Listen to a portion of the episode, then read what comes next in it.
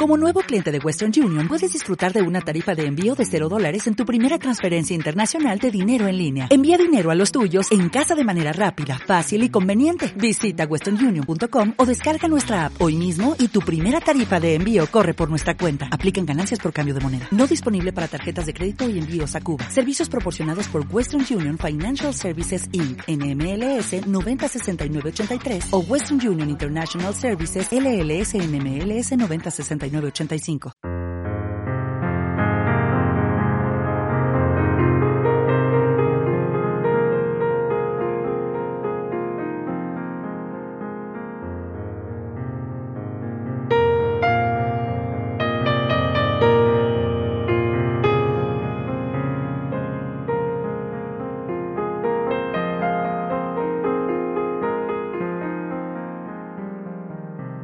Bienvenidos a este segundo capítulo de De Ignorancia sí que sé, este podcast en el que hablamos de enseñanza de las ciencias y de cómo tratamos de transmitir a las nuevas generaciones, bueno, a veces no tan nuevas las generaciones, pero digamos a las generaciones, eh, lo, que, lo que sabemos sobre ciencias, sobre todo sobre física y matemáticas, que es un poco lo que más dominamos aquí, aunque quizá en algún momento nos extendamos a otros lugares. Pero este no es el momento para extendernos a otros lugares. Hoy vamos a hablar concretamente de enseñanza de las matemáticas. Vamos a tratar de dar una especie de visión a vista de pájaro de la problemática que hay en la enseñanza de las matemáticas, qué tipo de cosas nos encontramos, cuáles son las dudas que habitualmente tenemos. Seguramente no repasaremos todas las posibles cuestiones, es imposible en un podcast que va a durar, pues no sé, tres cuartos de hora o una hora, repasar todas las cosas posibles, pero repasaremos unas cuantas y digamos que será una manera de entrar en el mundo de la enseñanza de las matemáticas. Y para eso tengo a mis dos compañeros de siempre, que son Víctor Marco. Eh, Víctor, buenas. Buenas, Alberto. Encantado de estar aquí por segunda vez. Encantado de que estés. Víctor es físico y es profesor de matemáticas de secundaria en el IES El Grau de Valencia. Y tenemos también a Javier Vargas. Javi, muy buenas. Hola, ¿qué tal? ¿Cómo estáis? Pues Javi es también físico y es profesor de física en secundaria en el IES Playa de San Juan de Alicante. Así que aquí estamos los tres mosqueteros para hablar de estas cosas de enseñanza, de, en este caso de las matemáticas, en el, en el capítulo de hoy. O sea que Víctor, tú vas a llevar la voz cantante seguramente. Muy bien, lo intentaremos. Como además eres músico, lo de la voz cantante te viene bien. Bien, bien, bien. Está, ya, No, no pasa nada. Sacaremos esas tarjetas que amarillas que tú dices, que me encantas cuando dices eso, así es que estoy esperando poder sacarte algo o que me la saquen a mí, ¿sabes? También. Ahora, ahora me la acabo de merecer bastante. Sí, sí, pero bueno, no pasa nada. Vale, eh, voy, voy a empezar abriendo fuego con esto de las matemáticas, con, bueno, una cuestión muy general en la que quiero que me digáis un poco lo que opináis, que es que hablamos de matemáticas y yo creo que en el discurso público, cuando salen los políticos, están en el Congreso y todo esto, se habla de matemáticas como si fueran una sola cosa, pero en verdad las matemáticas son un montón de cosas. O sea, no, no solo porque hay muchas ramas de las matemáticas, que eso desde luego, pero tampoco vemos todas las muchas ramas de las matemáticas en la secundaria. Yo creo que lo más importante es que hay, digamos, muchas maneras de abordar las matemáticas. Porque uno puede estudiar matemáticas porque le parece un conocimiento arrebatadormente bello de objetos hermosísimos, que es verdad que es así, porque las matemáticas van sobre, sobre, objetos muy bonitos, pero también puede estudiarlas porque le parecen una herramienta súper poderosa para enfrentarse a la realidad y para, y para tener una mejor formación.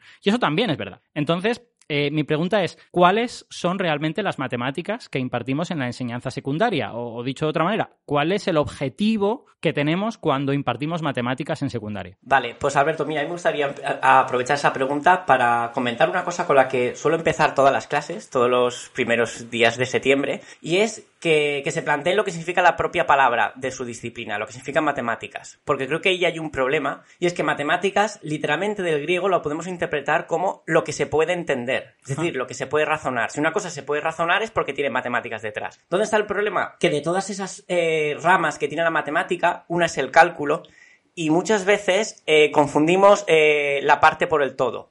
Y nos, claro, nos dedicamos más al cálculo, que es necesario, y olvidamos todas esas otras partes que tú comentas que son igualmente necesarias. Por eso, hmm. por eso acaban siendo un poco tediosas. Porque el cálculo, aunque sea necesario, pues hombre, no es la parte más atractiva sería como que la literatura se redujera a poner tildes. Pero Víctor, las, olvidamos o es que no están en, o sea, no está previsto dar, dar esas partes de las matemáticas? O sea, ¿qué, significa la palabra olvidar ahí? Claro, estar están. Eh, cuando una de esas, de esas partes tan hermosas, Alberto, es el álgebra. El álgebra está en todos los cursos.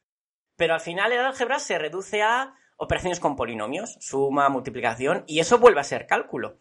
Pero quizás nos dejamos en el tintero qué es el álgebra y para qué sirve porque eh, básicamente es el propio lenguaje eh, lógico de la, en el que vamos a desarrollar todos esos cálculos. Y eso se queda atrás siempre. A pesar de que debe estar, ¿eh? la ley, la ley lo, lo explica y de alguna forma te dice que tienes que hacerlo. Pero entonces, ¿creéis que es correcto si decimos que eh, las matemáticas, tal y como las enseñamos en secundaria, están más orientadas a ser una herramienta que a aprender, digamos. Bueno, luego os quería preguntar por esto, pero lo voy a comentar ya. Cuando, cuando uno llega a la carrera de matemáticas, en realidad los matemáticos se dan cuenta de que ahí no estudian cálculos. O sea, estudian cálculo infinitesimal, pero no, no, se dedican a hacer cuentas. A lo que se dedican es a estudiar, pues, cómo son los objetos matemáticos, cuáles son sus propiedades. Y esa, esa parte, digamos, un poco más de las matemáticas estudiándose a sí mismas eh, está muy ausente en la secundaria. Sí, de hecho, eh, he conocido casos de exalumnos que tengo uno en concreto en mente que conseguí, bueno, por, suerte o por desgracia lo, lo dirigí a la carrera de matemáticas. Seguro que por, suerte, hombre. sí. Y, lo primero que me dijo, eh, viéndonos años después, fue que, de alguna forma había sido engañado con la mm. matemática del instituto. Ya solo el álgebra, ¿no? Dice, yo pensaba que el álgebra era otra cosa. De nuevo, en secundaria, en bachillerato, se ve un tipo de álgebra que es el cálculo del álgebra. Cuando llegan con todos esos objetos abstractos, los cuerpos y todas estas, que a mí me parece genial. Que evidentemente no puedes llegar a esos niveles en secundaria, pero sí que se puede ir preparando a ciertos alumnos que tú ya en bachillerato vas viendo haciendo se van a encaminar. Y la propia ley te dice que tú tienes que, hacer una enseñanza eh, dirigida individualizada de cada alumno y deberíamos empezar a atender a esos alumnos que a lo mejor quieren ser matemáticos que, para que no se lleven ese chasco. Hmm. Mira, ahora, ahora que has mencionado la ley, y además porque sé que, tú te lees los BOEs y que sabes lo que ponen, eh, la, legislación dice algo en este sentido? Es, es, decir, ¿diferencia entre los diferentes enfoques de las matemáticas y te dice deberíamos escoger este o deberíamos escoger este otro? ¿O en ese sentido es agnóstica la ley? Eh, sí, sí, sí, sí que, lo, sí que lo matiza. De hecho, eh, y esto Javi ahora lo comentará él porque en su disciplina también pasa, de contenido matemático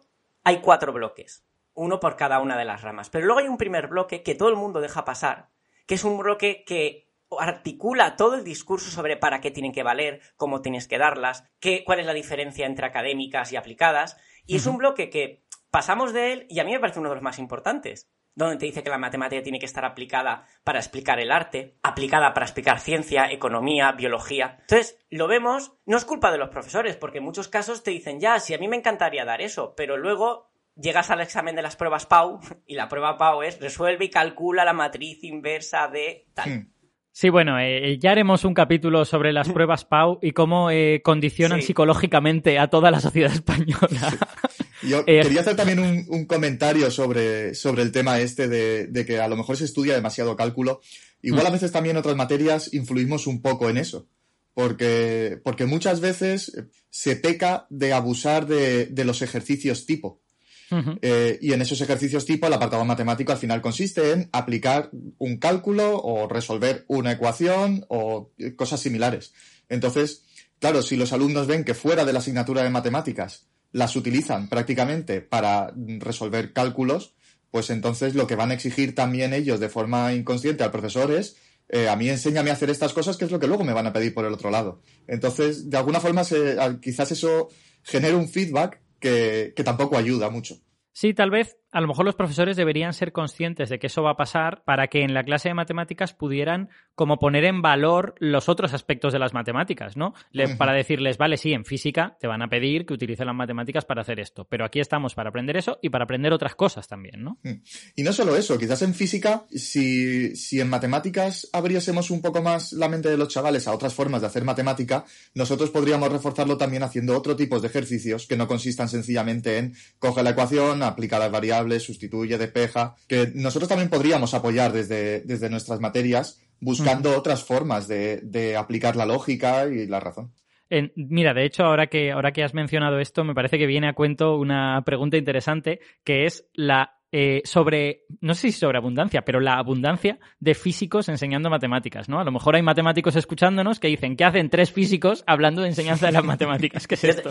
Yo, iba a comentarlo cuando nos has presentado, digo, joder, mucha gente pensará que, a lo mejor no estamos capacitados para ello. Tengo que decir, y, pues por supuesto estaría genial que invitáramos algún día a un profesor de matemáticas matemático. No vamos a discutir quién está más o menos capacitado, porque de alguna forma la oposición de matemáticas te prepara para tener esos contenidos. Esto es una discusión que he tenido con mucha gente, ¿no? Porque yo me he sentido, eh, a veces, he tenido pequeños ataques, ataque broma, ¿no? Sobre mm. que, jo, que siempre somos, que somos, que nos hemos metido un poco en el campo que no nos toca. Y yo siempre digo lo mismo, el temario de la oposición es el temario de la carrera de matemáticas. Tú te examinas en una semana de todo el temario de la carrera. Además, como lo hemos comentado, como se exige en las carreras de matemáticas, demuestra, o sea, no hay cálculos apenas en, en, en la oposición. Es todo hmm. teoría y demostración y álgebra de conjuntos y todo eso. O sea que si hemos llegado no lo hemos ganado. Otra cosa es cómo enfocaremos la enseñanza. Y eso sí que es interesante. Porque no enfoca igual un físico que un matemático. Exacto. Eso sí que va a ser hmm. extremadamente diferente. Yo lo, he hmm. vivido. He dado, he dado clase de matemáticas con químicos y luego con matemáticos, con físicos no. No he dado como alumno, digo. Bueno, en la carrera. En la carrera sí que hay físicos que me han dado matemáticas. Y, y claramente es muy distinto, ¿no? Entonces, yo sí pienso que sería deseable que hubiera más matemáticos en la enseñanza de la matemáticas y lo que me pregunto es, ¿por qué no los hay? Y, si, conocemos la razón de que no los haya, ¿es que salen muy pocos matemáticos de la carrera y no dan para cubrir todas las plazas? ¿Qué es lo que ocurre ahí? Bueno, yo, yo te puedo decir la razón por la que hay físicos. No sé cuál es la razón por la que no hay matemáticos. Y la razón mm. que hay físicos es que en la oposición de física y química es de física y química y la mitad del temario es química. Y para que nuestros oyentes, pues si no lo saben, física y química son dos carreras distintas. Y muy ah, distintas. Bueno, las matemáticas y la física también son muy distintas. ¿eh? Sí, pero, pero ahí se sobreentiende que, que, que, el que estudia matemáticas no es físico y viceversa pero se, se, piensa, y de alguna forma a nivel académico y a nivel de quienes elaboran los, los currículums y las oposiciones también lo piensa cuando está como una única disciplina en el instituto. La da el mm. mismo departamento. Ahora Javi nos comentará, Javi eh, tiene, eh, se sacó la oposición de física y química y sabe a lo que me refiero. De hecho, no recuerdo si Javi también intentó la de matemáticas antes. Sí, de La, la, primera posición que hice me presenté a matemáticas porque ese año no había de, física y química. Ah, por motivos puramente pragmáticos. Eh, sí, no, además también hay otro motivo que a veces nos lleva a movernos hacia las matemáticas y es que de matemáticas hay, salen muchas más plazas. Las matemáticas mm. eh, están en todos los cursos, están en ciencias, están en letras, ah. entonces eh, hay más opciones. También es cierto que tienes más, competir, más gente con la que compites porque te puede pues, competir con ingenieros, con matemáticos, con físicos, con químicos. Entonces, el primer año me presenté a, a matemáticas porque no había de física y química, básicamente. Y sí que es cierto que es muy exigente. Es muy exigente y si te sacas la posición de matemáticas viendo los temas, lo poco que yo estuve estudiando, porque al mismo tiempo hice el máster de profesorado, eh, si te sacas la posición de matemáticas, mm, no son las mismas matemáticas que nos enseñan en la carrera. Hay cosas similares, pero hay muchos temas que, que no los tocamos, al menos no desde ese enfoque. De hecho, Alberto, eh, los únicos temas. Claro, yo cuando me presenté a matemáticas pensé, bueno, como físico teórico habrá mucho contenido común y me equivoqué. Los únicos contenidos comunes son los de cálculo: cálculo diferencial, integral y poco más. Luego hay como cinco o seis temas de geometría clásica griega, casi del tipo de muestra con regla y compás que son ah. muy interesantes. Yo he aprendido un montón de historia de la matemática gracias. Yo soy de los de que defiende que a pesar de que hay cosas para corregir las oposiciones, el contenido es el adecuado. Hay mucha gente que dice, es que yo no tengo por qué saber tanto para dar en un nivel más bajo en el instituto. Y yo creo que tienes que saber más que los alumnos. ¿no? Hmm. Es como ese chiste del músico que dice, voy a, voy a ser profesor de piano y dice, si tú no sabes, digo, no, es que yo también estoy recibiendo clases, solo tengo que ir una por delante de mi alumno. Para nada. Tienes que saber... Sí, pero, pero Alberto, hay gente que lo piensa, que no tiene que dar más, no tiene que saber más integrales que las que va a hacer en segundo de bachillerato, que son, eh, son de las inmediatas y fáciles, y no estoy de acuerdo, tienes que saber más para poder eh, controlar bien la situación en la clase. Nunca sabes qué te pueden preguntar y simplemente porque eres el profesor de matemáticas. Tienes que saber muchas matemáticas. Llevando, llevando la cuestión a mi terreno, para que veáis, yo cuando voy a hablar de un paper en la radio o en el periódico donde sea, y solo me he leído ese paper, yo me siento súper inseguro. En plan de, esto puede explotar por cualquier sitio. Lo óptimo para mí es haberte leído tres papers y hablar de la introducción del primero. Pero claro, eso no siempre es posible, porque no, no siempre tienes tiempo. Mira, para, para que tengas una idea, Alberto, y cerramos si quieres el tema de las oposiciones, de los 71, 72 temas que tiene, el último de matemáticas es sobre el teorema de incompletitud de Oh, mola. Tema que casi nunca nadie coge si sale porque creo, ni los examinadores ni los examinandos son capaces de hablar de él. O sea que estamos hablando de, de un nivel muy alto, muy alto. Sí. Bueno, yo desde luego lo que, lo que quiero decir es si alguno de nuestros oyentes eh, sabe por qué hay pocos matemáticos dando clases de matemáticas, a lo mejor es simplemente que salen pocos matemáticos de las, de las facultades y no dan para cubrir todas las plazas. Pero que nos lo diga y que no se preocupen que la cuestión no queda cerrada aquí, que seguro que hablaremos de esto muchas más veces, ¿no? Desde luego lo que, lo que creo que es importante tener en mente es que un físico no te va a dar las mismas matemáticas que un matemático. Y por eso es importante que los matemáticos, si por algún motivo no se, no se animan a hacer las oposiciones, pues que se animen y que las hagan. Porque ellos van a saber transmitir mucho más estas cosas intangibles que te dan las carreras, ¿no? La carrera de física te amuebla la cabeza para pensar de una forma. La carrera de matemáticas te amuebla la cabeza para pensar de otra muy distinta. Y claramente por mucho que un físico quiera, no le han amueblado la cabeza a la forma de un matemático. Entonces, si hay un matemático en las aulas, ese matemático va a acercar mucho más a los chavales lo que son las matemáticas de verdad, entre comillas. Igualmente no tiene que dejarse llevar también por el tema del, temario y los libros de texto, que ese es otro tema que deberíamos hablar. Porque un matemático puede, por ejemplo, empiezas a, ver en primeras las potencias. Yo quiero pensar que me he hecho más matemático ya que físico, ¿no? Gracias al, estudiar las oposiciones. Y a mí... No, gracias a que eres músico, Víctor. claro, claro. Ya van dos tarjetas.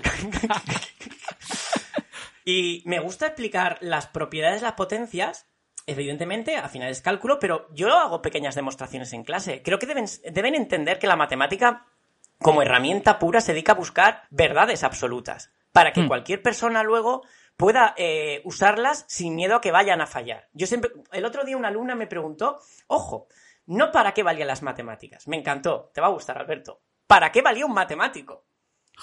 Una pregunta totalmente distinta.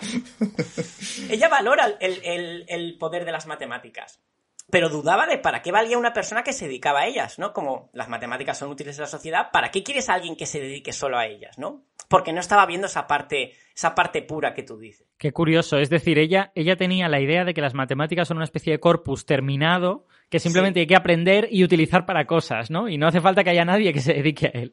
Eh, pero ella hay mucha gente adulta. Yo he tenido que explicar a amigos y, incluso padres, en, eh, hablando con, en reuniones de padres, que la matemática sigue construyéndose, por supuesto. Pero no, no, eh, no es algo tan evidente. Qué curioso, vale, vale, no, no, tomamos, tomamos nota y a lo mejor en algún momento tendremos que contar qué partes de las matemáticas que damos en secundaria en realidad podrían llegar mucho más lejos, ¿no? Hmm. Porque, bueno, en fin, no, no, es por meternos en, este jardín ahora mismo, pero me lo apunto mentalmente y en el futuro podemos hablar de eso. Como ha mencionado los temarios, hay un comentario que yo quería hacer porque a mí me resultó mm, como muy chocante cuando yo estaba dando clases, eh, que es que eh, entre ciertas edades, más o menos como entre los 11 y los 14 años, eh, hay que decir que yo estudié la EGB, ¿vale? No, no estudié ni siquiera la, la, LOGSE. Entre los 11 y los 14 años yo tenía la sensación de que daba lo mismo todos los años. O sea, las mismas matemáticas una y otra vez. Y, me pregunto si eso es cosa mía, si estoy loco, si es algo que a lo mejor ocurrió en mi colegio y no en otros sitios, o si a lo mejor no ocurrió y simplemente es un recuerdo raro que yo tengo. A ver, eh, es cierto a medias. Es cierto a medias. por ejemplo, ecuaciones se dan en todos los cursos, potencias se dan en todos los cursos. Lo que pasa es que si nos fijamos en el currículum, y voy a matizar currículum y luego hablaremos la diferencia entre currículum y temario, ah. lo que se, pretende es un aprendizaje escalonado. Por ejemplo, en primero de la ESO se dan potencias, que ya se han repasado, se han visto un poco en primaria, pero las damos, digamos, más académicamente. Definición, propiedades y tal. Y das de exponente natural, es decir, 2 elevado a 3 es 2 por 2 por 2. Mm. En el segundo de la ESO, repasas eso y añades un contenido más, que es el exponente entero que a mí me parece, me parece un salto abstracto brutal, porque si tú vienes de una definición donde una potencia es un número que se ha multiplicado repetidas veces, hmm. no tiene sentido decir que un número se ha multiplicado menos tres veces. Y ojo, no estoy diciendo menos dos por tres, sino ¿cuántas veces se ha multiplicado el dos por sí mismo? Menos tres veces. No tiene ningún sentido. Y a mí me encanta ese apartado porque les hablo de que ese signo del exponente no es un menos al uso de tengo una deuda, sino viendo las propiedades, les demuestro que es una potencia que se ha quedado en el denominador por una operación previa. Y ese aprendizaje escalonado es el que creo que deberíamos ir cogiendo poco a poco. Está en la ley, está en los libros, pero si el profesor no es consciente de ese escalonamiento, simplemente va a llegar a decir, venga, potencia de exponente negativo. esta es la fórmula. Y esto es el, crimen de la enseñanza matemática. Esta es la fórmula. Ya. Estoy cansado de escuchar a algunos que dicen, no, la matemática es de, de entender y de entender. Y la historia de empollar. Error. Pero luego enseñamos con una fórmula. No, no, aplica la fórmula y ya está. Pero no era de entender. Las matemáticas no significaba lo que había que entender, no lo que hay que aprenderse de memoria y vomitar en el examen. Y lo, difícil que es para los profesores, que también, o sea, quiero decir, no es un trabajo completamente trivial. Lo, lo, difícil que es para los profesores, hasta el punto de que muchos no se dan cuenta de ello, aportar el contexto. Es decir, no solo decirles qué es una potencia de exponente negativo, sino relacionar eso con cosas que han visto antes y contextualizar todo eso de forma que no sea simplemente una fórmula a aprender. Correcto, es que si no, se transforma en una fórmula más. La de a elevado a menos n es igual a 1 partido a elevado a n. Y es hmm. una más para el saco, para odiarla y para no entender qué significa eso y de dónde sale. Porque es que entre una y otra, a nivel de historia matemática, hay siglos, siglos de entender qué significa eso. Y eso es otro tema, el tema de la historia de las matemáticas. Que la gente, los alumnos piensan que Gauss y si les hablas de Gauss y Pitágoras, pues a lo mejor piensan que se conocieron. Son como un panteón de dioses de gente que, como has dicho Alberto, lo dejó todo escrito ya y tú lo hmm. aplicas. Y no, hay más de mil años entre uno y otro. Como, como dato curioso, eh, hace poco en clase una alumna estábamos hablando de notación científica y tal, y, apareció el tema del 10 elevado a cero. Y una alumna me preguntó que no entendía por qué 10 elevado a cero daba 1, por qué todo elevado a cero daba 1. Era, era incapaz de entenderlo, claro, no es algo trivial si sencillamente te has aprendido las propiedades y punto. Ahora, si como tú dices, las has ido introduciendo gradualmente y razonando por qué esto es así, porque esto es de la otra manera, enseguida se lo planteé como una fracción y aplicando las propiedades de las potencias lo entendió en un momentín. Hmm. Claro, yo entiendo que si nos quisiéramos poner muy formales, yo ahora desde mi punto de vista, que ya no estoy en secundaria, eh, pues yo pensaría, no, aquí hay que hacer una prolongación analítica, entonces darte cuenta de que en el plano complejo pasa no sé qué y no sé cuántos, y volviendo otra vez a la recta real ves que de repente tachan, todo tiene sentido. Pero claro, igual eso no lo puedes hacer con chavales de 13 años. Pero ahí está, Alberto, eh, lo, que es prepararse una clase. Prepararse una clase no es, creo que ya lo comentamos en el primer programa, no es eh, hacerse los ejercicios para que no te pillen en un error. Mm. es sentarse una tarde y decir, oye, ¿cómo explico, ¿cómo explico elevar a cero? Para que lo entiendan. Porque yo he escuchado, y a mí me parece una barbaridad decir a los alumnos y en general, que elevar a cero vale uno por convenio. Digo, no. Sí, a mí me lo dijeron así, sí, sí. Y dice, no, pero es un convenio. Bueno, es un convenio porque nos hemos convencido de que da uno porque lo hemos demostrado. Entonces, hemos llegado a un convenio, pero ha sido probado. Sí, exacto. y es una prueba, yo yo tuve que buscar alternativas, porque una opción es, como dice Javi, con las propiedades, como la división resta exponentes, te sale que es cero. Y esa es una prueba súper evidente. Pero yo me tuve que rascar la cabeza para a los más pequeños explicárselo de forma natural y encontré una, expresión. Hmm. Muy sui generis para mí, pero les funcionaba. Y vieron que, sin importar la base, tenía que ser uno.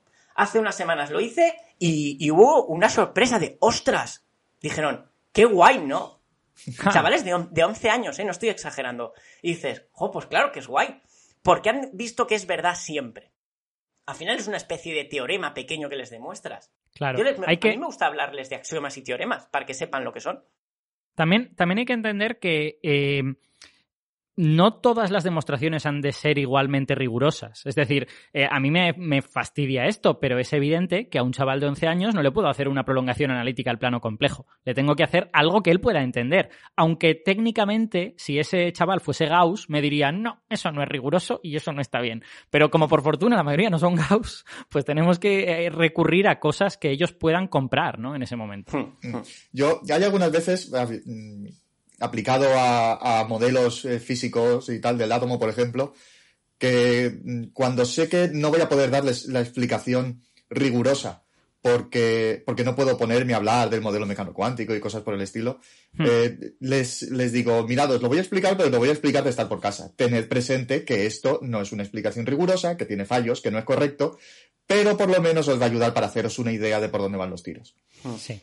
Entonces, yo no veo, no veo mal el hacer eh, demostraciones que no sean totalmente rigurosas, pero eh, soy partidario de que cuando las hagamos, informemos a los alumnos y les digamos, oye, mirad, os lo voy a explicar de la manera más sencilla que pueda, pero sabed que esta no es la manera correcta.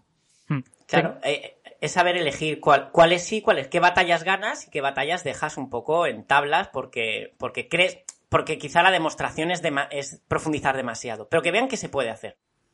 Tengo, tengo una pregunta para vosotros de un poco casi de psicología de los profesores. Uy. ¿Qué, ¿Qué ocurre? Claro, ¿no? Porque todos nos enfrentamos a retos psicológicos en nuestros trabajos, ¿no?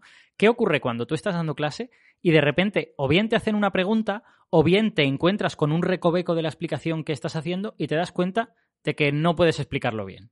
o bien porque no sabes muy bien la respuesta y te lo tendrías que pensar durante un rato, o bien porque es demasiado complicado y los chavales no lo van a entender. ¿Cómo afrontas eso? Porque hay gente que lo afronta diciendo, eh, esto es por convenio, pero esa no es la mejor manera de hacerlo.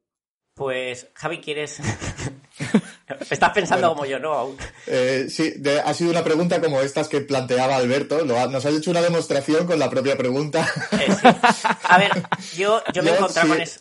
Dime, Javi, Javi, sí. No, yo cuando, cuando me surgen ese tipo de cosas, eh, claro, hay algunas veces que la pregunta te la han hecho ya otros cursos. Entonces, eh, ya la tienes medio preparada, ¿vale? Hmm.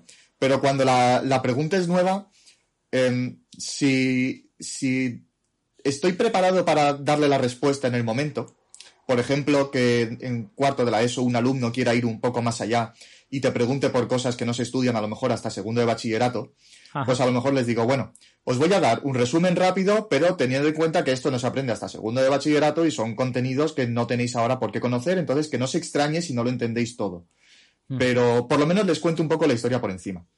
Cuando es algo que a lo mejor no tengo preparado y que necesitaría un poco más de tiempo, pues entonces les digo, pues mira, ahora mismo no, no puedo darte una respuesta que tú te vayas a quedar contento eh, o que nos vayamos a quedar contentos los dos y entonces prefiero que te esperes y si quieres en un recreo o mañana o en la próxima clase eh, busco la mejor manera de explicártelo y, lo hablamos y, te, lo, te lo cuento lo mejor que podamos.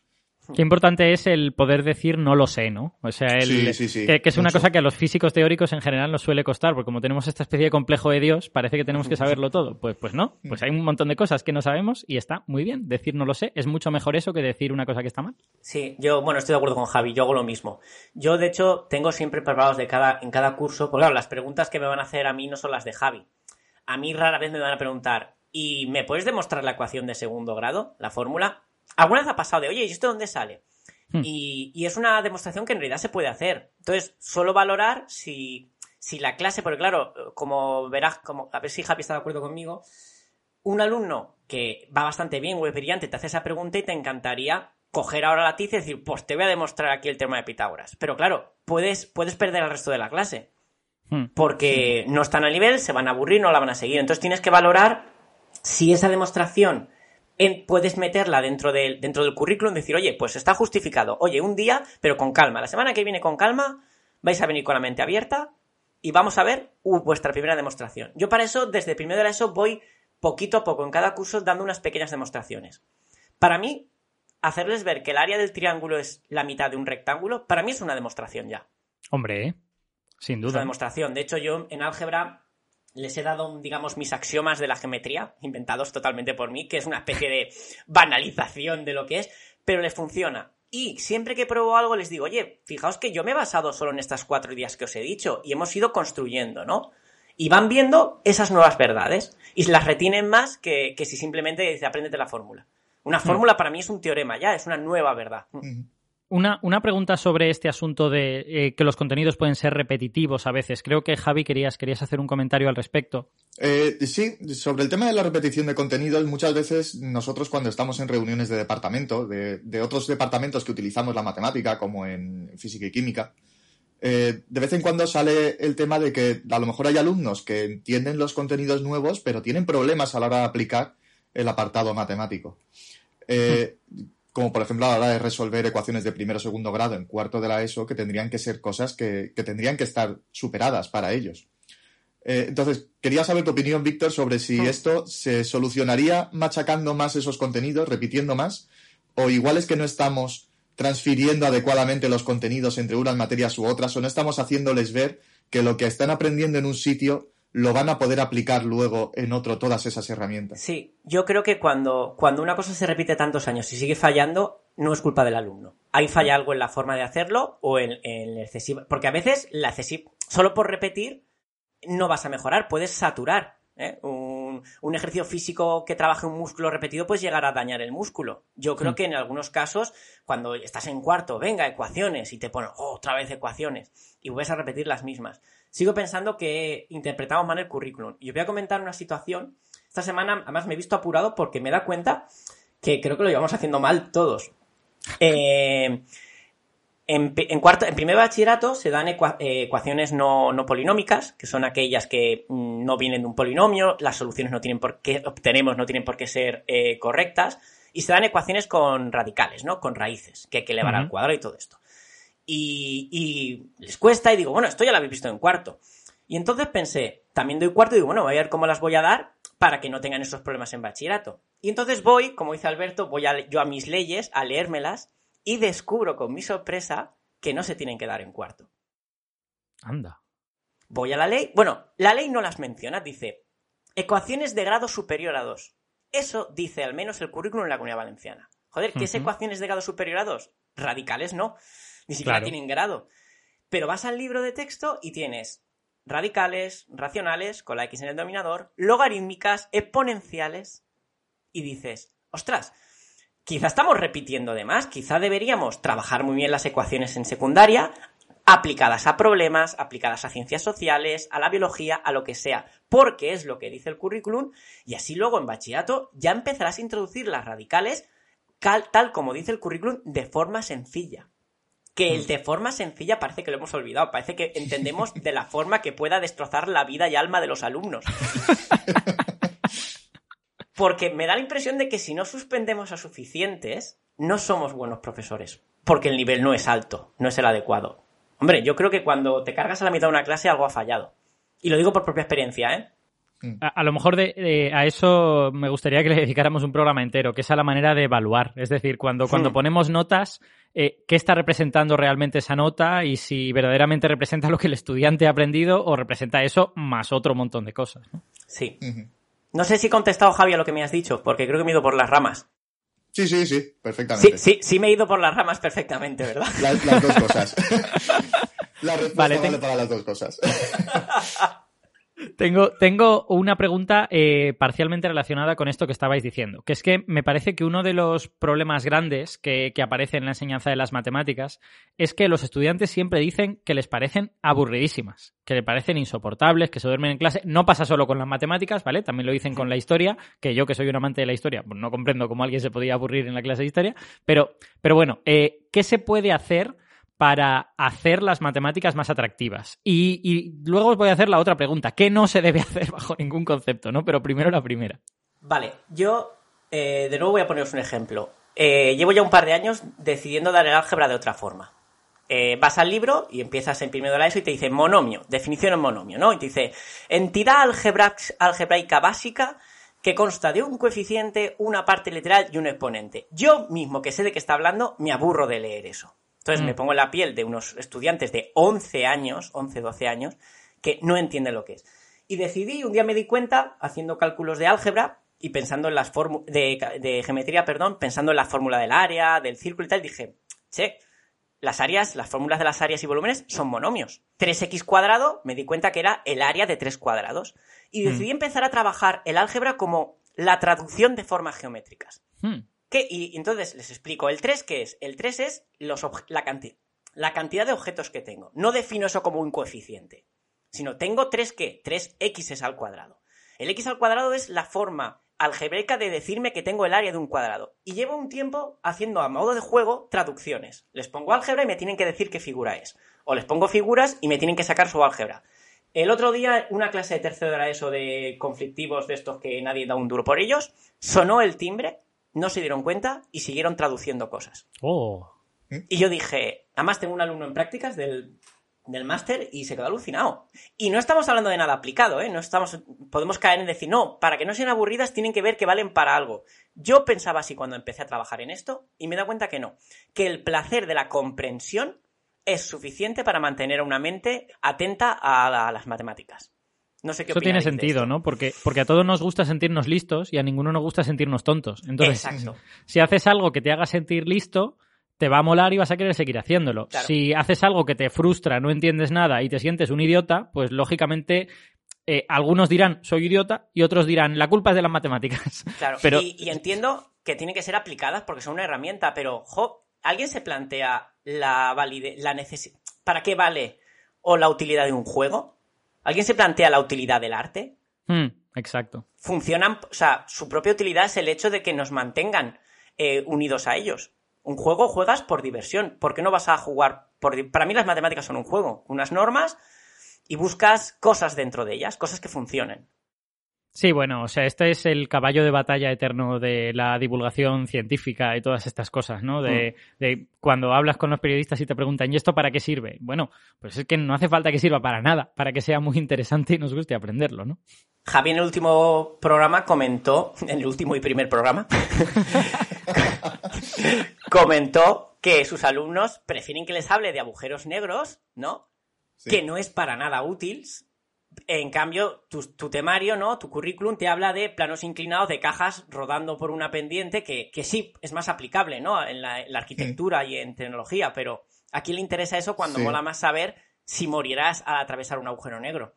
Y tengo otro ejemplo reciente también, relación, parecido a lo que tú estás diciendo, de, hablando de la tabla periódica, cómo está distribuida, números de oxidación y todo eso, en tercero de la ESO, eh, se lo estudia mm, prácticamente, pues mira, esto es así, te lo tienes que aprender en cuarto de la ESO, cuando ya aprenden configuración electrónica y van conociendo un poco los modelos, los inicios de la, de la física cuántica aplicada al átomo y tal, eh, les, antes de ver la tabla periódica les relaciono lo que han aprendido de configuración electrónica con la tabla, se dan cuenta de dónde salen los números de oxidación, porque la tabla tiene ese orden.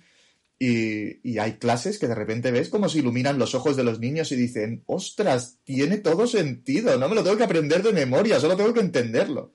Aleluya. Oye, eh, las, leyes educativas, que básicamente ya hablaremos de ellas, unas copian de otras, pero la primera que cambió esto fue la LOXE, que fue el paso de, la EGB a, la ESO y bachillerato. Y se basaban en, no memorizar, que no digo que haya que memorizar cosas, eh, por supuesto, pero en el entendimiento y el razonamiento. Lo que pasa es que yo creo que nunca se ha llevado a cabo. No se ha preparado a los profesores para enseñar así. Hmm. Le echamos la culpa a la ley, pero ojo.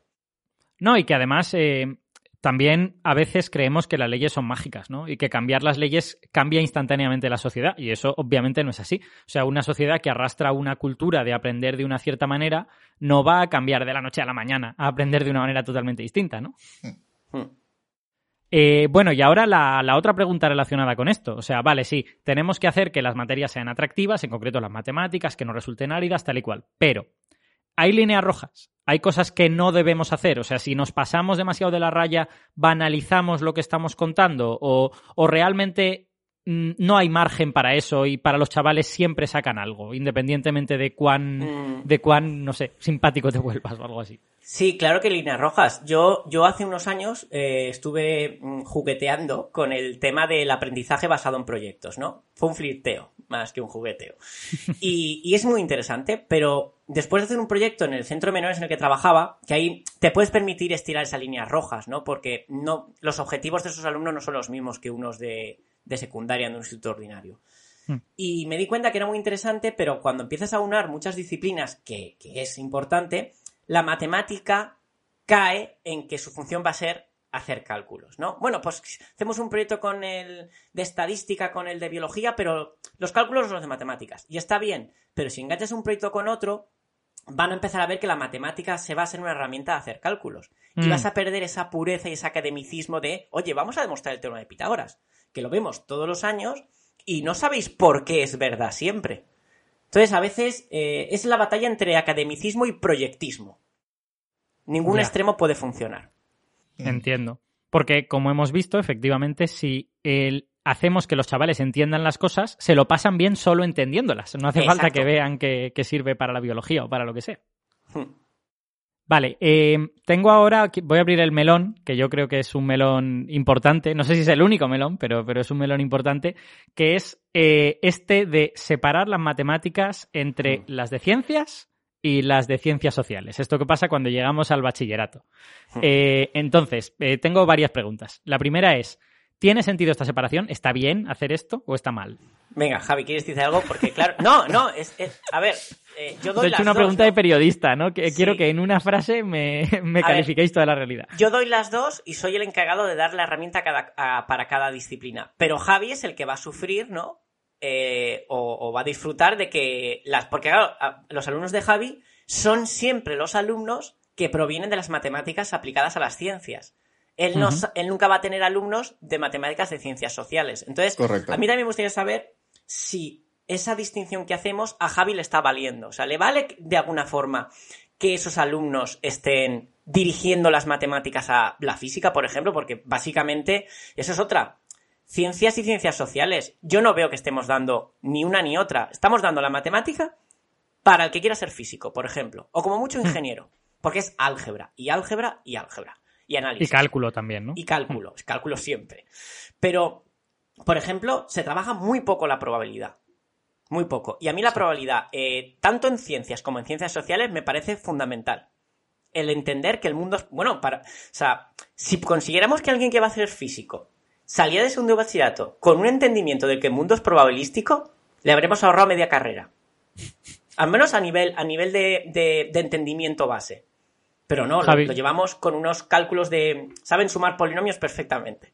Hmm. ¿Cómo lo ves, Javi? Te diría que en parte sí, que viene bien el hecho de que se les oriente ya a, las materias, por ejemplo, que yo doy, y, en parte no. Eh, me explico.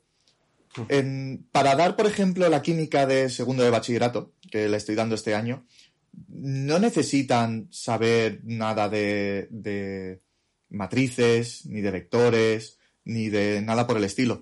Sí que les viene bien tener unos conocimientos básicos, obviamente, por ejemplo, para momentos dipolares, saber cómo se suman vectores y todo eso, pero no necesitan tampoco una que, se oriente muchísimo eh, las matemáticas en ese sentido. Para física quizás sí que les es más útil, porque en física se trabajan mucho más vectores, cuando estamos trabajando con campos, se hacen mucho más, se hacen algunas integrales muy sencillitas, pero se hacen algunas, se hacen productos vectoriales, que ahí ya necesitan ir sabiendo cómo hacer un determinante, eh, matrices, pero siempre me encuentro con que, claro, hay muchas cosas que se ven por primera vez en segundo de bachillerato y, yo esas herramientas, para cuando tengo que explicarles el temario, siguiendo el orden que, suele ser más razonable, o, por lo menos es más habitual, ¿vale? Porque mm. también puede ser que mi criterio no coincida con el de todos los profesores. Eh, normalmente para cuando yo necesito que ellos sepan hacer un producto vectorial, eh, no han aprendido todavía a hacer un producto vectorial. Entonces tengo que enseñarles reglitas de estar por casa, como la regla de la mano derecha y cosas por el estilo. Con integrales lo mismo. Desde, desde el principio, desde el principio de, física, a mí me gusta hacerles demostraciones. Por lo menos algunas básicas. Y tenemos por ahí la ley de Gauss, que en cuanto empezamos con campo eléctrico, tienen que saber realizar algunas integrales sencillas para poder calcular el campo eléctrico. Mm, no saben hacer integrales para entonces. Porque ah. creo que hasta, corrígeme Víctor si me equivoco, hasta segundo de bachillerato no se empiezan a trabajar las integrales. Y además, a mitad son, curso. Son ¿eh? cosas. Perdón, dime. Que, además hacia mitad final de curso. Porque claro, para dar integrales tienes que dar, evidentemente, primero cálculo diferencial, derivadas y análisis. Claro, entonces hay, hay muchas cosas que sí que necesitan conocerlas para poder dar la física y la química, pero que no las dan antes de que nosotros tengamos que utilizarlas. Hmm. Entonces, eso me plantea a mí la duda de, mm, ¿habría que cambiar las matemáticas para que den estas cosas un poco antes? ¿O habría a lo mejor que cambiar el enfoque de la física y la química para que no necesitaran esas herramientas cuando todavía no los han podido trabajar convenientemente en la asignatura de matemáticas? Yo tengo, yo tengo una idea un poco, seguramente un poco loca, que es que yo creo que si a mí me hubieran enseñado a derivar a los 12 años, yo sabría derivar a los 12 años. No entendería lo que es una derivada, ni de lejos, ah. pero sabría coger una función y derivarla. Claro, pero eso es lo que habla Javi, es que al final, si no hay... que Esto, en realidad, está el, el currículum está bien puesto. Eh, en física necesitan derivar el año en que en matemáticas les dan derivadas. Eso es así, hmm. y es primero de bachillerato. El problema es que si tú sigues literalmente el orden que te da el currículum, puede no coincidir en el tiempo la explicación. Entonces, es tan fácil como que los departamentos se unan y hablen. Y decir, oye, ¿podéis dar el cálculo diferencial antes? Yo creo que sin ningún problema se podía empezar primero por un análisis y luego dar álgebra. Hmm. Porque el álgebra que necesitas para dar análisis de primer bachillerato, perfectamente ya se ha visto en cuarto de la ESO. Hmm. Hmm. Pero yo pienso, si, si, si a los 12 años te dan derivadas, lo que tú dices, sabrás derivar. Bueno, yo entiendo, sabrás obtener una derivada, pero no sabrás lo que vale, no sabrás lo que significa. De hecho, en cuarto de la ESO se te ve un previo que es la tasa de variación media, que me parece muy bien. O sea, en realidad está muy escalonado. Tú en cuarto empiezas a intentar entender cómo cambia una función en un periodo de tiempo, con una tasa de variación media, que al final es, es una, la derivada a, lo bruto y muy a grosso modo. Y según vas haciendo el cachito más pequeño, llegas al óptimo, que es la derivada. A mí me gusta que esté visto así. Em, de nuevo, eh, ahí hablamos de un problema de contexto, ¿no? Porque igual cuando tú das eso en cuarto, no te estás dando cuenta de que estás dando una prederivada. Y a lo mejor cuando das la derivada en primero de bachiller, nadie te recuerda, oye, que habéis visto esto, ¿no? Eh, o sea, la importancia del contexto es, muy grande. Pero es que el contexto lo tiene que dar el profesor. Tiene que decir, venga, chicos, ¿y si yo quisiera en un periodo de tiempo más pequeño y más pequeño? Y cuando ya no sepan qué hacer, dicen, bueno, pues esto lo veréis el año que viene. Pasa en un ejemplo muy sencillo, en las ecuaciones de segundo grado, cuando las raíces son negativas, se suele decir a mí me parece muy mal que un profesor diga esto, bueno, esto no tiene solución. ¿Cómo que no tiene solución? Yo empiezo a, eh, ecuaciones siempre hablándoles del teorema fundamental del álgebra. Les digo que un tío muy listo, como Gauss, descubrió que el grado de la ecuación es la cantidad de soluciones siempre. Siempre, siempre. Lo pongo en mayúsculas. Y entonces, cuando sale la ecuación de raíz negativa, digo, esto tiene soluciones, solo que están en otro sitio. Y oye, están súper interesados. Ya, ya me han aprendido a decir que Profe, entonces aquí decimos que hay dos soluciones complejas, ¿no? Aunque no las calculemos. Digo, sí, señor. Ecuación de cuarto grado, pues les hago que las cuenten. Venga, ¿salen las que tienen que salir? Vale. ¿Son dos complejas y dos reales? Pues perfecto. Y no doy complejos, porque no lo pone en la ley, pero ya les suena. Algunos están interesados en, ay, la, veremos el año que viene. Digo, sí, en bachillerato veremos números complejos. Eh, Víctor, tengo una pregunta. ¿Has dado ya las matemáticas de ciencias sociales eh, a alguien o todavía no? ¿Cómo, cómo, cómo? Que si las he dado. que si has dado, sí, sí has impartido. Sí, De hecho, este, este, año tengo primero de bachillerato de ciencias sociales. ¿Y cómo, cómo ha sido la experiencia? ¿Cómo está siendo? ¿Estás viendo mucha diferencia entre los enfoques de unos estudiantes y los otros? Eh, bien, a ver, eh, sí, bueno, es que además ha sido abrir, esto abre otro melón y es que justamente es un grupo que tengo en, en formato semipresencial y, uh. y, aunque no es un tema para hablar en este programa, tengo que decirte que claro, eso me está afectando a cómo estoy trabajando con ellos. La mitad de días no vienen a clase. Pero, pero sí que es cierto que, lo primero que ves es eh, el interés del alumnado. Y no digo que no estén interesados en trabajar, simplemente estamos hablando de un alumnado que está en una, no me gusta decirlo especialidad de letras, pero porque nos entendamos, que primero habría que ver por qué cogen esas matemáticas, porque no son obligatorias. Ellos podrían elegir latino o griego. Entonces, ya estamos hablando de que muchos la eligen porque latín y griego empiezan desde cero, no saben nada de ello y prefieren el malo conocido, ¿no? Es bueno. Son matemáticas, las llevo dando toda mi vida, no se me han dado especialmente bien, pero las, las llevo. Luego hay gente que quiere estudiar cosas como economía o administración de empresas y son conscientes de que las necesitan. Ahora mismo es el grupo que más me interesa, estoy muy a gusto con ellos, hay muy buen rollo con ellos y están muy interesados en aprender. Y yo intento siempre darles ese enfoque de ciencias sociales, tal como dice el currículum. Y bueno, yo estoy, me están funcionando y creo que están viendo un poco esa aplicación. Pero eso implica también un esfuerzo por mi parte. Claro. De buscar, de investigar, de preparar, em, ver ecuaciones aplicadas al equilibrio del mercado, de oferta y demanda, que al final es una ecuación muy sencilla, de que tú quieres equilibrar. Y eso me lleva a tener que hablarles de qué significa la palabra ecuación. El decirles que viene de equa, que significa igual. es algo tan básico que no se dice. ¿Qué es una ecuación y para qué vale? Las ves durante seis años y nadie es capaz de explicarte qué es una ecuación. Te dicen eso hmm. de la X, bueno, de la X o de lo que sea. Yo, para intentar llenar el camino a, mis compañeros de física, suelo hacer pues suelo cambiar muchas variables, no usar siempre la X. A veces dibujo hasta caritas sonrientes y se sorprenden. ¡Ay, lo puedo hacer así! Digo, bueno, es un símbolo. Y resuelvo una ecuación de segundo grado con carita sonriente al cuadrado. Yo tengo, tengo que decir que eso cuando era joven me molestaba muchísimo, porque eh, yo tenía, yo era duramente muy cuadriculada y decía, no, no, pero la distancia tiene que ser D o tiene que ser S. La distancia no puede ser cualquier letra que tú quieras.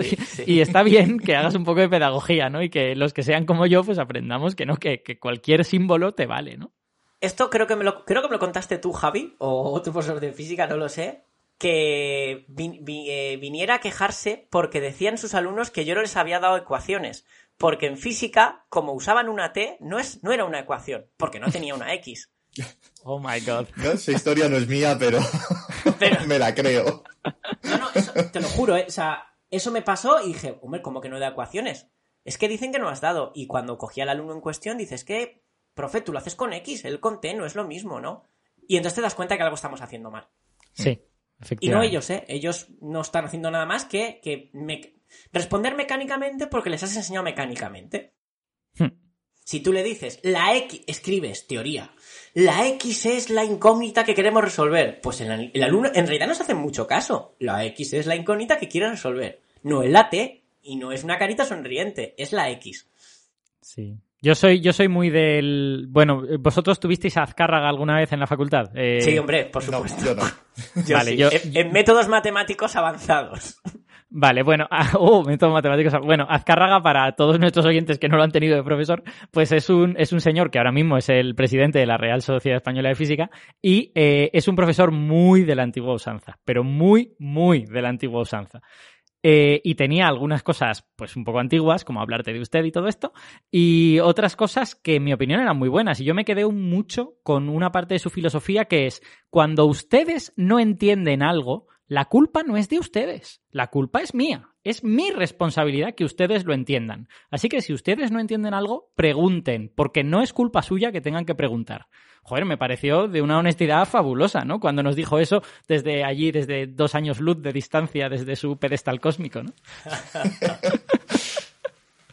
bueno, tengo, tengo una, última pregunta sobre esto de las matemáticas de ciencias sociales, que es, eh, ¿qué se puede hacer, o, no sé, o, qué hacemos para evitar que se considere que las de ciencias son las difíciles y las de ciencias sociales son las fáciles? A mí me, me molesta hasta el infinito esta, esta distinción. El rollo de no, yo como soy un poco tonto, pues las matemáticas fáciles. Mira, para empezar no eres tonto y para, y para seguir no son las matemáticas fáciles. Pues mira, mm, yo creo que el problema está en que como esa idea también la tienen los profesores, se les da más, más nivel o no, se les mete más caña y se les exige más a los de ciencias. Creo que es un error. Creo que porque, por ejemplo, el tema de derivadas se dan los dos cursos y tú ves las derivadas de cada uno de los libros o de los exámenes y las de los de ciencias son más difíciles, pero a ver, derivar es lo mismo, pero claro, les menten unas expresiones algebraicas para derivar con reglas de la cadena y división y cociente que yo mismo, yo, yo he visto exámenes de compañeros que he dicho, yo ahora mismo es posible que meta la pata en algún signo ahí, porque hmm. es tal, tal equilibrio de, de letras ahí que dices, es que es imposible que no metan la pata. Entonces, se trata que en, ciencia no se trata de hacer derivadas más difíciles, sino que las vean aplicadas a la ciencia, por ejemplo, a la física, que ahí lo que van a ver variar es el espacio respecto al tiempo. En el caso de las que doy yo este año, pues que vean a lo mejor la variación del crecimiento económico de una empresa respecto al tiempo. Pero que sea la misma derivada, la misma expresión, no más difícil ni más fáciles. Sí, que, y que además yo creo que hay eh, aparte de que eh, me parece perniciosa la idea de que hay matemáticas fáciles y matemáticas difíciles, me parece muy nociva, eh, es que encima es equivocado, es parte de la separación que estamos haciendo, porque resulta que el siglo XXI va a ser un siglo de estadística toda la ciencia en el siglo XXI se va a hacer con estadística, porque hemos llegado a un grado de precisión en biología, en física, en química, en un montón de cosas, que sin hacer estadística no extraes conocimiento. ¿Dónde está la estadística? En las matemáticas de ciencias sociales. Entonces, ¿qué, pasa con los que van a ser científicos de ciencias puras y la estadística la necesitan como el comer? ¿Qué pasa con ellos? Pues quieres algo mejor. Eh, hasta ahora, y este año incluido, eh, las pruebas PAU eh, están eliminadas, la estadística. ¿Qué dices? O sea, está en el currículum. Pues, eh, una cosa es el currículum, que te dice los bloques que van, y luego está, cada año hay una reunión entre los equipos docentes de bachillerato y las universidades que ponen el examen, en este caso en la Universidad de Matemáticas. Y se llegan a acuerdos, porque el, currículum es cierto que es bastante extenso, y se suelen eliminar bloques de común acuerdo. Mm. Bueno, de común acuerdo, más de común acuerdo por parte de ellos que por nosotros. Y estadística está eliminado. Yo, del bloque de estadística de probabilidad, este año, igual que el año pasado y, anteriores, llevan ya varios años que no está, no está estadística. No está ajuste por mínimos cuadrados, la reta de regresión, todo eso no se da. ¿Pero está eliminado en, ciencias sociales? ¿O está Igual que probabilidad está en ciencias, pero no se da directamente. Pero no se da porque no te lo van a preguntar. Entonces, yo entiendo como profesor, yo lo estoy haciendo este año, yo tengo segundo de bachillerato de ciencias sociales, yo no voy a dar ajuste de mínimos cuadrados. ¿Por qué? Porque no me da, si me pongo a dar eso, no doy lo que sí que les van a preguntar. Hmm.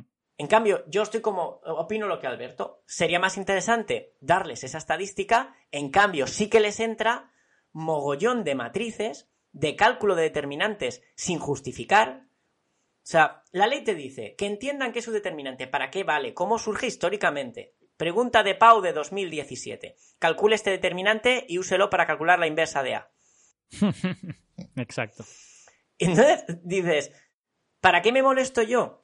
Que intento siempre que vean la aplicación, les, les me busqué una forma a base de, de unas dietas de un médico que te da para intentar explicar lo que era un rango para que vieran que si dos semanas te repetía la misma dieta, esa semana, esa información era, era superflua y el rango, para que luego te digan, calcule usted el determinante de esta matriz A, que son números completamente descontextualizados. Cuando lo de la recta de regresión es mucho más interesante. Que, quieran, que hagan un estudio. Vamos a ver la relación entre estas dos magnitudes. A ver si están relacionadas. A ver si hay causa-efecto o no. Sí. Sobre... De, hecho, de hecho, yo les voy introduciendo un poco el tema desde la ESO. Porque claro, si, si tú quieres hacer la, la, física y química más aplicada y que vean cómo es el trabajo siguiendo el método científico, eh, ellos lo que las relaciones entre magnitudes no salen de la nada. Tú lo que tienes es una serie de medidas que las pones en un gráfico para estudiar cuál es la relación que tienen y de ahí puedes sacar pues que tienen una relación lineal, una relación de cualquier tipo. Y de ahí puedes deducir las, las leyes de los gases y puedes deducir un montón de cosas. O sea que... Hmm yo sin llegar al nivel de hacer un ajuste con mínimos cuadrados, pero sí que les introduzco cosas que me parece que son muy necesarias para la ciencia, eh, por lo menos a nivel experimental. Y de hecho es una de las cosas que, más echen falta en primero de carrera. En primero de carrera, eh, bueno, claro, vosotros que lo hiciste conmigo, nos hinchamos a hacer ajustes en todas las prácticas de primero de mm. carrera, bueno, de primero y de todos los cursos de carrera. Hmm. Y, lo bueno es eso, que hicimos tantos ajustes que a base de machacar al final lo tienes claro, pero los primeros ajustes yo recuerdo que, no era nada trivial porque no había visto nada y lo he hecho mucho en falta. claro, era prácticamente brujería, ¿no? O sea, yo es que ni siquiera sabía que existía eh, esa, no sé, esa rama del conocimiento. O sea, ¿por qué estaba en los libros prohibidos, no? Hmm. Javi, ¿tú, ¿tú hiciste eh, Sí, yo soy de la última generación. Vale, lo digo porque... por lo menos en mi colegio, según iba pasando yo de curso, a los de un año después les iban poniendo ya la ESO. Vale, lo digo porque yo, yo hice, yo sí que hice la ESO y bachato, este experimental, porque yo era, bueno, soy de tu año, pero yo podía elegir, ¿no? Y yo mm. sí que di ajustes de mínimos cuadrados en segundo de bachillerato. Mm.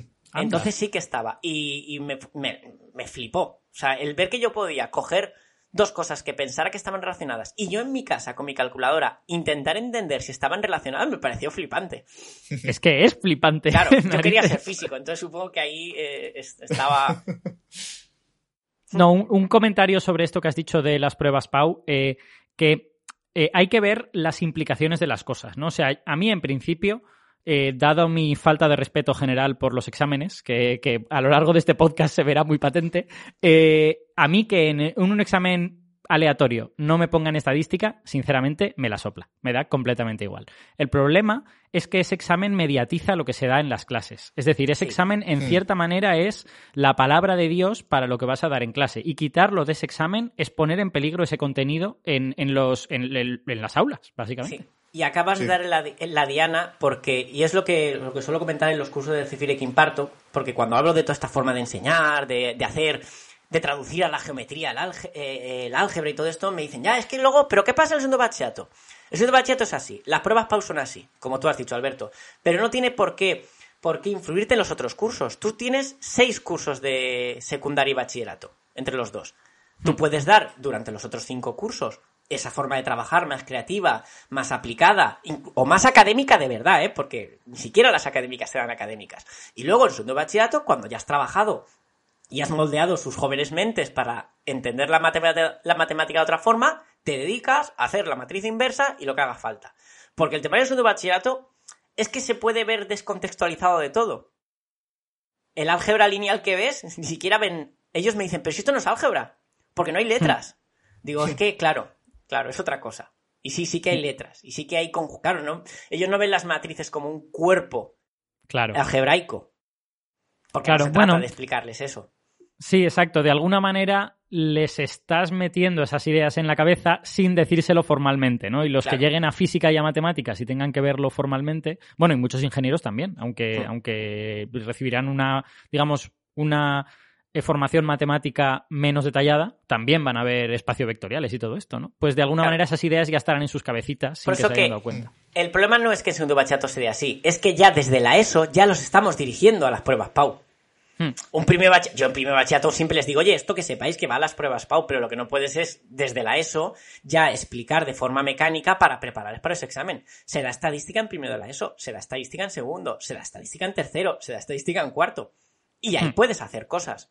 Pero se suele decir, bueno, como no me va a dar tiempo a verlo todo, lo dejo para el final. Lo dejo para el final, que al final no la ves. No hmm. ves más allá de la media moda y la mediana con un poco de suerte. Y encima mal visto. Mal visto también, porque das las tres y ni siquiera explicas por qué hay tres, tres medidas de centralización. Yo mismo pensaba, joder, si la media es la mejor, hasta que investigué un poco y dije, no, no, claro, hay situaciones donde la media no te vale. A veces la moda es la única que puede funcionar. Efectivamente. Y descubrí un mundo nuevo. Este mundo de la estadística robusta, ¿no? Que, es muy interesante. Sí, sí. Eh, bueno, yo por mi parte he llegado más o menos al final de las cosas que había pensado que quería tratar. No sé si queréis hacer algún comentario final antes de que terminemos. Me voy a tomar eso como un no. Me, voy a tomar. En principio no. A ver, yo tengo por ahí algún, alguna cosita que podríamos decir, pero igual eso sería robarnos temas para, para el siguiente programa. Porque mm. el tema de la evaluación y las PAU también tenemos bastante que decir luego de cara a física y química. Entonces, eh, si queréis, nos lo reservamos para, para la próxima vez. Sí, me parece muy bien porque ya que sepan todos los oyentes que el próximo programa, igual que este ha estado centrado en enseñanza de las matemáticas, pues el próximo será enseñanza de la física y un poco de la física y química, aprovechando tu, tu experiencia, aunque a mí me gustaría en un futuro programa traer de invitado a un químico, que de química y que nos hable de enseñanza de la química específicamente. Eh, pero por ahora vamos a dejarlo aquí, este segundo programa de, de Ignorancia sí que sé. Que sepáis que también habrá otro programa sobre las pruebas PAU, faltaría más, a lo mejor seguramente habrá más de uno, eh, y hablaremos de todo esto en mucho detalle. Así que muchas gracias por habernos escuchado. Gracias, Víctor. A ti, Alberto. Gracias, Javi. A vosotros, un placer. Nos vemos en el próximo programa de De Ignorancia, sí que sé.